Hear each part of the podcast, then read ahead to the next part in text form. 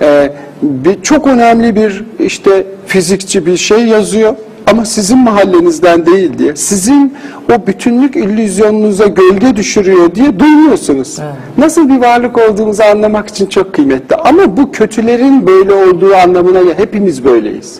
Ben de böyleyim, siz de öylesiniz, öbürleri de öyle.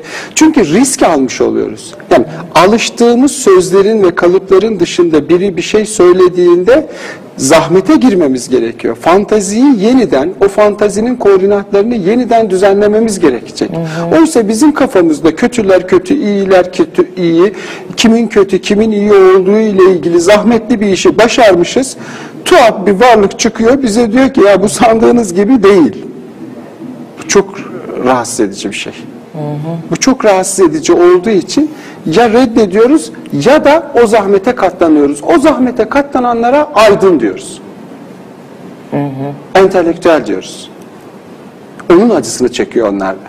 Ya aydınlar da sürekli acı çekmekten falan bahsediyorlar. Bunlar da hani e, düşündüklerini, yaşadıklarını estetize etip sunan tuhaf varlıklar gibi görülebilir. Öyle değil. Acı çekiyor gerçekten.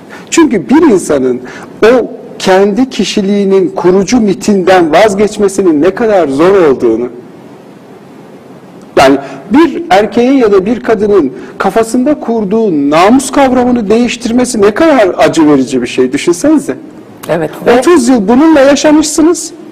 Şimdi de hiç tanımadığınız bir kadın, bir adam çıkıp bir şey söylüyor ve siz o miti yeniden düzenleyip yeni bir hayat biçimine gireceksiniz.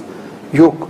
Bu o kadar kolay değil. Bunu Tabii çok kolay değil. şanslı olanlarımız dışında Evet. zihin yapısı, ruhsal aygıtı buna izin verenlerimiz dışında kimse yapamıyor. Onlar da zaten çok sıra dışı varlıklar oluyor. Sanatçı diyoruz onlara, işte bilim insanı diyoruz falan. Deli diyoruz işimize gelmeyince de.